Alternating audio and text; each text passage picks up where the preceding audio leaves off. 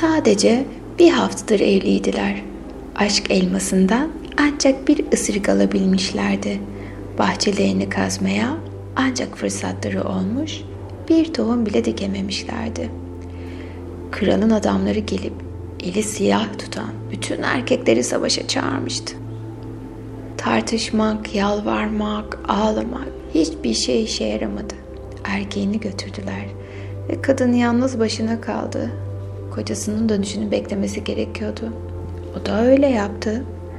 Gözü sadece köy yolundaydı. Günün her anında başını kaldırıp bakıyor, dönmesini bekliyor ve dua ediyordu. İlkbahar, yaz, sonbahar.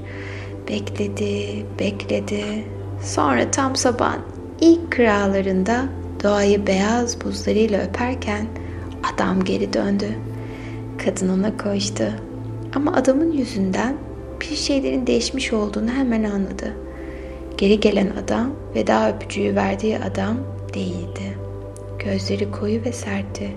Yüzü kapalı bir kapı gibiydi. Ona ne sarıldı ne de öptü. Güzel sözleriyle belli belirsiz bir şeyler mırıldandı. Kadın mutfağa gidip tezgahtan bir ekmek kaptı. Odanın bir köşesinde yere oturup sessizce yemek yemeye başladı. Yemeği bitirdiğinde üzerine pelerini örttü ve uyumak üzere uzandı. Kadın onu ne kendisiyle yemesi ne de yatakta uyuması için ikna edebildi. Bir gün geçti. Kadın evi süsledi, pastalar pişirdi, çorbaların içine şifalı otlar koydu. Yatakların başucuna lavanta astı. Hiçbir şey değişmedi. Savaşa sevgi dolu bir adam yollamıştı ve yerine yıkılmış bir adam gelmişti. Bir hafta sonra yakınlardaki ormanda yaşayan güçlü bir şifacıya danışmaya karar verdi. Şifacı kadın dikkatle dinledi ve sonra şöyle buyurdu. Yardım edebilirim ama iksir için gereken malzemeleri elde etmek çok zor. Onlar olmadan hiçbir şey yapamam. Ne istersen getiririm. Kocamı seviyorum. Ve onu geri almak için ne gerekiyorsa yaparım. Pekala. Dağ aslanın yelesinden üç kıl istiyorum. Ondan daha baş bir hayvan yoktur. Üç kılı kalmak için dağa tırmanıp onu bulman gerek. Sonra bir şekilde yelesinden o üç kılı almak için onu ikna etmen gerekecek. Ve bu çok zor. Şifacı daha sözünü bitirmeden kadın eve doğru yola çıkmıştı bile. Yün pelerini arındı. Anında beyaz bir ekmek ve kilere sakladığı etin büyük bir kısmını alarak şafakta yola koyuldu. Daha çok çetindi. Kayalardan kayıyor, aşağı düşüyordu. Ormanda sık ağaçlar elbisesine takılıyor, kollarını ve yüzünü çiziyordu. Ama yılmadan devam etti. Gece olduğunda bir kayanın dibinde gecenin seslerini dinleyerek uyudu. Dağ vahşi hayvanlarla doluydu. Çoğu gece avlanıyordu. Yürümeye devam etti. Dört gün boyunca dağa tırmandı. Sonunda aslanın mağarasına ulaştı. Tırmanırken yaşadığı zorluklar başına gelecek belaların daha başlangıcıydı. Ama bir planı vardı. Aslan uyurken etin bir kısmını mağaranın kapısına koydu ve uzak bir yere gidip saklandı. Aslan dışarı çıktı. Ona sunduğu eti buldu. Etrafına bakındı. Havayı kokladı. Gürültüyle kükledi. Kadın nefesini tutmuştu. Sonra aslan eti yedi. Ertesi gün aynısını tekrarladı. Ama bu sefer mağaraya biraz daha yakın bir yere saklandı. Aslan bir kez daha baktı, kokladı, kükredi ve sonra eti yedi. Kadın buna birkaç gün boyunca devam etti. Her seferinde mağaraya daha yakın saklanan bir yer buluyordu. Aslan onun kokusunu alıyor ama onu göremiyordu. Ama onu ağlamaya kalkışmıyordu hiç. Kadının varlığının ona sunulan etle birlikte geldiğini anlamıştı. Ve sonunda bir gün kadın etin son parçasına geldi. Riski almak zorundaydı. Böylece eti kapıya koydu ve birkaç metre geride durdu. Aslan geldi. Ona baktı, kükredi. Kadın kıpırdamadı, nefesini tuttu. Aslan eti yedi. Sonra kadının önüne oturdu ve kadın kalbinde aslanın ondan ne istediğini sorduğunu duydu. Cevabı sessizce verdi ve aslan yelesini ona doğru indirdi. Kadın hemen üç tane kıl kopardı. Aslana teşekkür etti ve koştu. Dönüş yolu çok daha kolaydı. Hem yükü hem de kalbi daha da hafifti. Başarmıştı. Şimdi şifacı iksiri hazırlayacaktı. Kocası onu içecekti. Savaşın kabusları zihnini terk edecekti. Hikayelerine kaldıkları yerden devam edeceklerdi. Yürümüyor, köye doğru adeta uçuyordu. Doğru şifacının evine gitti. Hazinesini göstererek muzaffer bir biçimde içeri girdi. Şifacı üç kılı ondan aldı ve dikkatle inceledi. Çok etkileyici. Bunlar gerçekten daha asının yelesinden. Tebrik ederim. Sonra camı açtı ve üç kılı havaya doğru üfledi. Kıllar uçup ormanda kayboldular. Kadın sen ne yaptın? Onlarla kocamı iyileştirmek için iksir yapacaktın diye bağırdı. Ama yaşlı adam sakin bir şekilde kadının gözlerinin içine baktı. İksir diye bir şey yok. Büyü diye bir şey de yok. Kocanı iyileştirebilecek tek kişi sensin. Bir aslanın yelesinden kıl alacak kadar evcilleştirebiliyorsan bu iş için gereken tüm adanmış da sabra ve sevgiye sahip olduğunu biliyorum. İyi şanslar. Hikaye kadını bunu nasıl yaptığını anlatmıyor ama kocasının yanına geri döndüğünü anlatıyor. Bir sonraki baharda bahçelerine tohumlarını diktiklerini, kısa bir sonra da evlerinin olgunlaşan domatesler, kocaman parlak bal kabakları ve çocuk kahkahalarıyla olduğunu gördü. Değişimi yaratmak senin elinde. Yapılması gerekenler ne kadar olanaksız görünürse görünsün, dünyada görmek istediğin değişimi yaratma gücüne sahipsin. İmkansızı denemek için birinin sana izin vermesini bekleme. Yardıma ihtiyacı olan kişi belki sevdiğin biri, belki senin bir parçan, bir grup veya bir komşun olabilir. Vermek istediğin şifa ne? Dünyayı iyileştirecek sen. Eksin tarifi sende. İlk adım eylemlerinin dünyayı değiştirebileceğine gerçekten inanmaktır. Hayatlarımız boyunca pek çok savaşlar veririz ve bazı yanlarımız eve yaralı veya mutsuz savaşçılar olarak döner. Mutsuz savaşlarını evlerine dönüşte sevgiyle kucakla. Bırak umutsuzluklarını, hayal kırıklıklarını, korkularını ve tutkularını yaslarını ifade etsinler. Verdiğin, halen vermekte olduğu mücadeleler, savaşlar neler? Yenilgilerin, hayal kırıklıkların neler? Zafer kazansan peki nasıl hissederdin kendini? Her ne yeteneğin varsa kullan. Sadece en iyi şakayan kuşlar öteseydi ormanlar çok sessiz olurdu. Hadi yeni masalla yola devam edelim. Kör adam evden çıktığında geç olmuştu. Akşam güzel yemekler ve güzel sohbetlerle geçmişti. Artık eve gitme zamanıydı. Ev sahipleri kör misafirlerini karanlık sokaklarda gönderecek olmaktan dolayı biraz huzursuzlardı. Sokaklar çok karanlık, yanına bir fener al diyerek ısrar ettiler. Fenerli veya fenersiz, sokaklar benim için hep karanlık diye cevap verdi. Olabilir ama fener tanışırsan başkaları seni görür ve onların sana çarpmalarını önlemiş olursun. Kulağa mantıklı geliyordu. Böylece kör adam eline feneri aldı ve sokaklarda yürümeye başladı. Normalde kimseye çarpmamak için fazlasıyla dikkat etmesi gerekirken bu sefer fener sayesinde insanlar onu görüp kendi kendilerine yolundan çekiliyorlardı. Ne kadar pratik diye düşündü. Diğer yayalar için endişelenmeyi bırakıp daha az yürümeye başladı. Çok sert bir şekilde birine çarptığında yolu yaralamıştı bile. Neredeyse dengesini yitiriyordu. Hey oradaki fenerimi görmüyor musun diye bağırdı. Kardeşim fenerin yanmıyor. Rüzgar söndürmüş olmalı. Nasıl görebilirim? Kör adam özür diledi ve diğeri onun için feneri yakmayı önerdi. Eve doğru yola devam etti. Biraz daha gitmişti ki kör adam yine birine çarptı. Hey kardeşim fenerimi görmüyor musun? Özür dilerim diyerek cevapladı öteki. Ben körüm de ben de bir fener tutuyorum. Bu sayede beni göreceğini ve yolumdan çekileceğini umuyordum. Ana odaklan. Koruyucu önlemler sahte bir güven hissi yaratır. Hayatına yön verirken ne kadar dikkatli olursan ol, ne kadar plan yapıp, ölçüp, tartsan da önlem alırsan al, yine de anda var olmalısın. Çevrenin, insanların, hayvanların, etrafındaki doğanın ne kadar farkındasın. Şu anki koşullarının içinde ne kadar varsın. Planlarını unut. Ana odaklan. Mesela kör noktaların neler? Bu körlüğü telafi etmek için ne tür taktikler uyguluyorsun? Farkındalığının olmadığı alanlarda başkalarının sana doğru daha çok adım atmaları gerekiyor mu? Hadi lütfen hislerini aç, otur, gözlerini kapat. Bütün hislerinin volümünü arttır. Ne duyuyorsun? Teninde ne hissediyorsun? Nelerin kokusunu alıyorsun? Nefes alıp verirken içindeki manzarayla ilgili neler söylüyor? Organların sana ne anlatıyor? Kasların nerede olduğunu hissedebiliyor musun? Tamamen farkında olmaya, dış ve iç dünyada tamamen var olmaya çalış. Hadi bu güzel masalı bir alıntıyla bitirelim.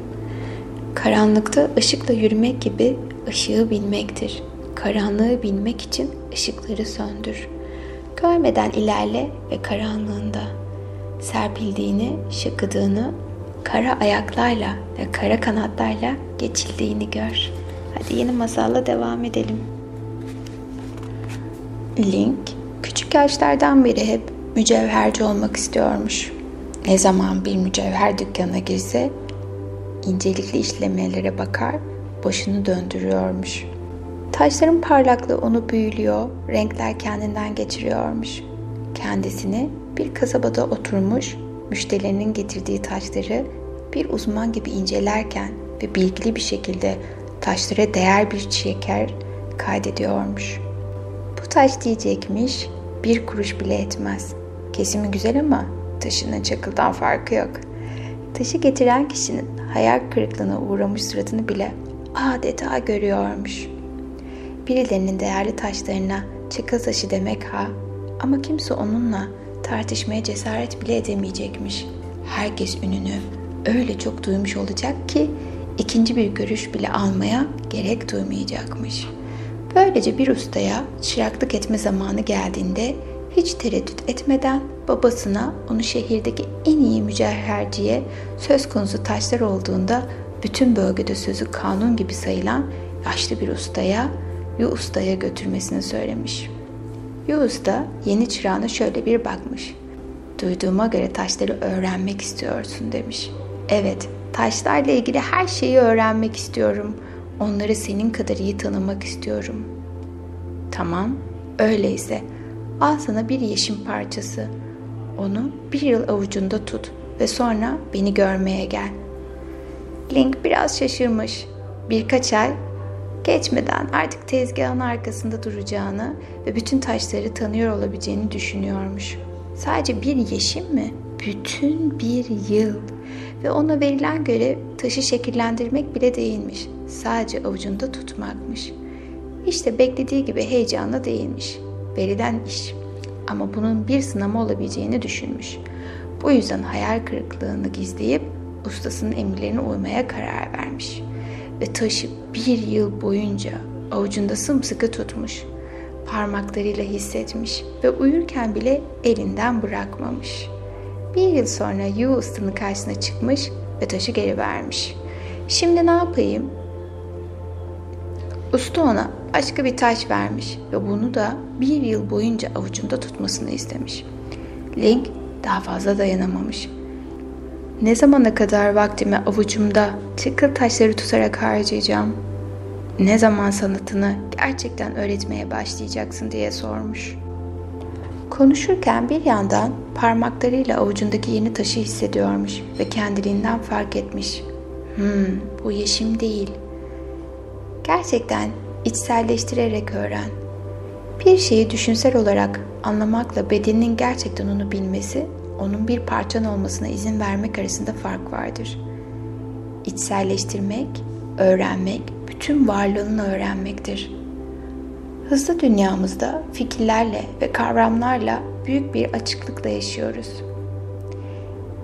Yeni teoriler ve fikirlerle adeta sürükleniyoruz. Ama kendimizi gerçekten geliştirmek için düzenli alıştırma gerekir. Yeni fikirler mi edinmek istiyorsun yoksa gerçek ustalık peşinde misin? Hayatına nasıl daha fazla derinlik katabilirsin? Düşün.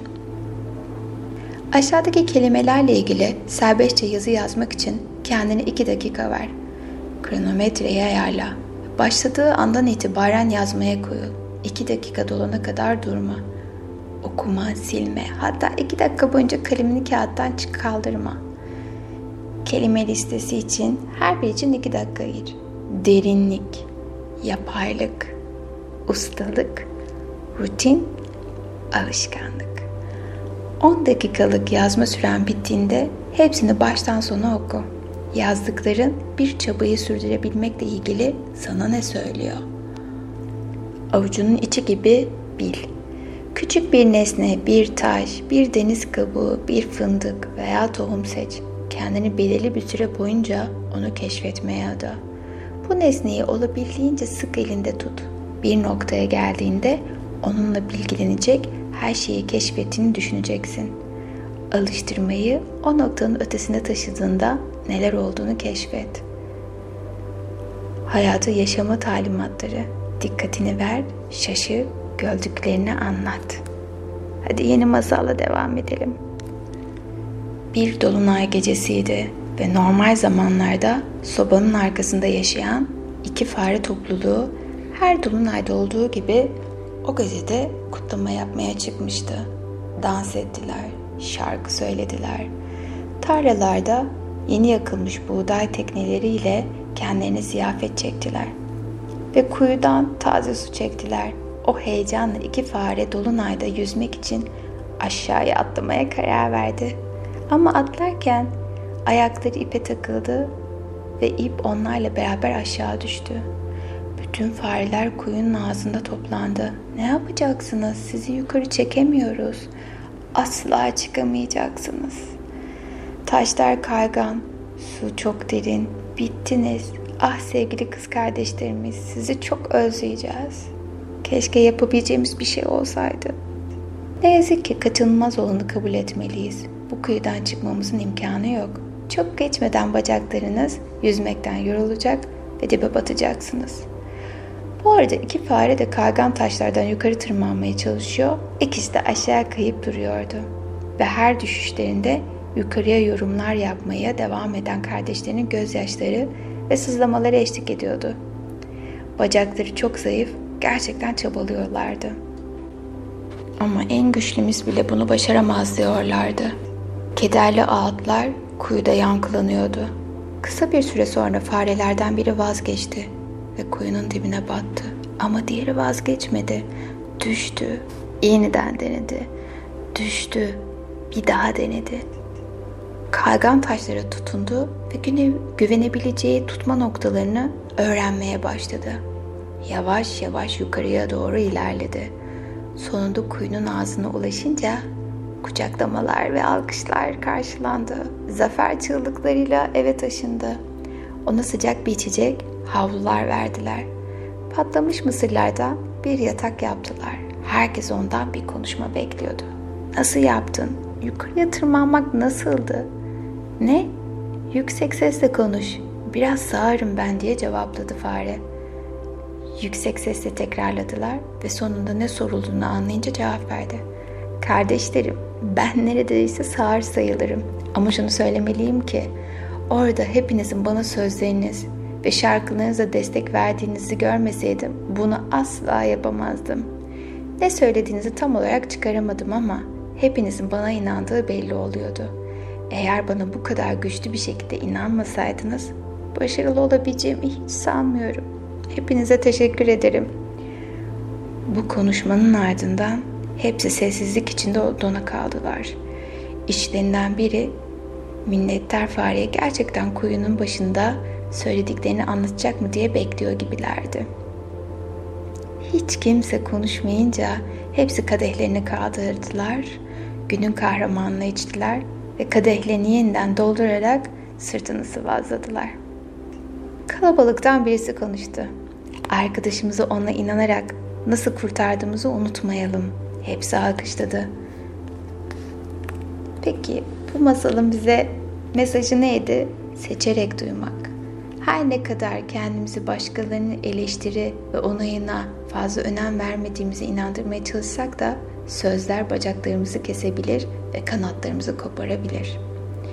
Seçerek duyma sanatını uygulamaya çalış. Seni koruyan veya cesaretlendiren sözcükleri gerçekten duy. Seni aşağı çekenlere sağır ol. Bu uygulamanın hem çevrendeki insanlar hem de iç sesin için geçerli olduğunu unutma. İhtiyacı olan biri için cesaret verici bir mektup yaz. Başkaları için cesaretlendirici sözcükler yazmak, kendi cesaret verici sesini geliştirmenin bir yoludur. Genellikle kendimiz yerine başkalarının potansiyeline inanmaya daha kolay bulur. Mektubu alıcısına ver, onu oku. Mektupta neler yazdığını ona anlat. Yaşam gücümüzün bedeli korkularımızın toplamıdır. Son masalımıza devam ediyoruz. Prens, karanlıktaki en usta okçu olmakta övünüyormuş. Bütün büyük ustalardan ders almış. Ustaların öğrettiklerini dikkatle uygulamış. Tavsiyelerine iyice kulak vermiş ve hepsini teker teker geçmiş. Bunun mümkün olmadığını çok iyi bilse de bir başka ustayla karşılaşmayı umuyor. Yine de yeni birinin karşısına çıkıp yeteneğini geliştirmesine yardımcı olmasını hayal ediyormuş. Sonuçta insan zirveye çıkınca yalnız kalıyor. Bir gün ücra bir bölgedeki ormandan geçerken bir kulübeye rastlamış. Kulübenin yanında okçu antrenman yerini hemen tanımış. Düzenli bir şekilde istiflenmiş oklar bir usta tarafından yapıldığı çok belli olan ok başlarıyla birleştirilmek üzere güzel tüyler ve dizgin dağlarla dolu bir kutunun yanında duruyormuş. Kulübenin etrafını dolaşan prens kendisini inanılmaz derecede kötü hissetmesine neden olacak şaşırtıcı bir manzarayla karşılaşmış. Evin arkasında en ulaşılmaz yerlere boya ile işaretlenmiş bazıları ortalama büyüklükte ama çoğu neredeyse saçma denecek kadar küçük yüzlerce hedef görmüş. Bazı hedefler ağaçlarının en yüksek dallarına, bazıları engellerin arka taraflarına, masaların ve sandalyelerin arasına veya sıra dışı yerlere, bir yaprak göbeğine, bir paçavra üzerine işaretlenmiş. Asıl şaşırtıcı olansa her hedefin tam ortasına bir ok saplıymış. Mükemmel olmayan tek bir atış yokmuş. Bu uzun zamandır beklediği usta olmalıymış. Her atış hedeflerin zorluğuna karşılık gelecek şekilde kusursuzmuş. Prens şaşkınlık içindeymiş. Sabırla yeni ustasının dönmesini beklemiş. Onu görür görmez eğilmiş ve bir öğrenci olarak kabul edilmeyi talep etmiş. Hmm, bir öğrenci. Hiç öğrencim olmamıştı. Benim ok atma yöntemim oldukça farklıdır ama mükemmel sonuç garantidir. Prens çok sevinmiş ve dikkatle dinlemiş. Benim için hedef insanın dünyaya okunu fırlatması kadar önemli değildir. Muhteşem demiş prens. Lütfen biraz daha açıklayın. Pekala. İşte şöyle yapıyorum. Temel hareketle başlıyorum. Oku iyice gerip bırakıyorum. Kalbimin derinliklerinden gönderiyorum. Ok yerine ulaştıktan sonra gidip etrafında hedefi işaretliyorum. Basit görünebilir ama en akıllıca yöntemler genelde böyledir. Kalbinin derinliklerinden gönder. Başarısızlık korkusuyla kendimizi ne kadar geri çekiyoruz. Belirli bir amaca veya hedefe ulaşmaya çalışmak yerine kalbimizin derinliklerinden gelen eylemleri serbest bırakmaya odaklansak ne olur? Üretkenlik, ilerleme ve insanın kalbiyle aynı hizaya gelmesinin en kolay yolu budur. Serbest atış. Bir konu veya hedefi olmadan bir sayfa yazı yaz. Sayfayı sadece kalbinden gelen sözlerle doldur. Beklenti veya hedef olmasın. Yazmayı bitirdiğinde yazdıklarını oku ve yazına bir başlık koy. Eğer başlıkla başlasaydın bu hedeflenen başlığa bu kadar uyan bir yazı daha yazamazsın. Mesela amaysız yürüyüş yap. Yaşadığın yerde yürüyüşe çık. Nereye gideceğini önceden karar verme. Yanına harita alma. Bırak sokaklar sana rehberlik etsin. Gözlerin seni sıra dışı sokaklara, dükkanlara götürsün. Kulaklarını takip et. Seni çağıran binalara git. Sadece saf ve tam bir amaçsızlığın tadını çıkar. Bu yürüyüş hedef odaklı dünyamızda gerçekten ilaç gibi gelecektir. Ok ancak geriye doğru çekilerek fırlatılabilir. Bu gecenin son masalıydı. Şimdi birazdan kendini güzel bir uykuya bırakıyorsun. Deliksiz, muhteşem derin bir uykuya ve sabahleyin uyandığında kendini dinlenmiş, rahatlamış, zihnen, ruhen ve bedenen dinlenmiş şekilde uyanacaksın. Ve bu masallardaki ihtiyacın olan tüm telkinleri ve pozitif dönüşümleri kabul ederek uyuyorsun.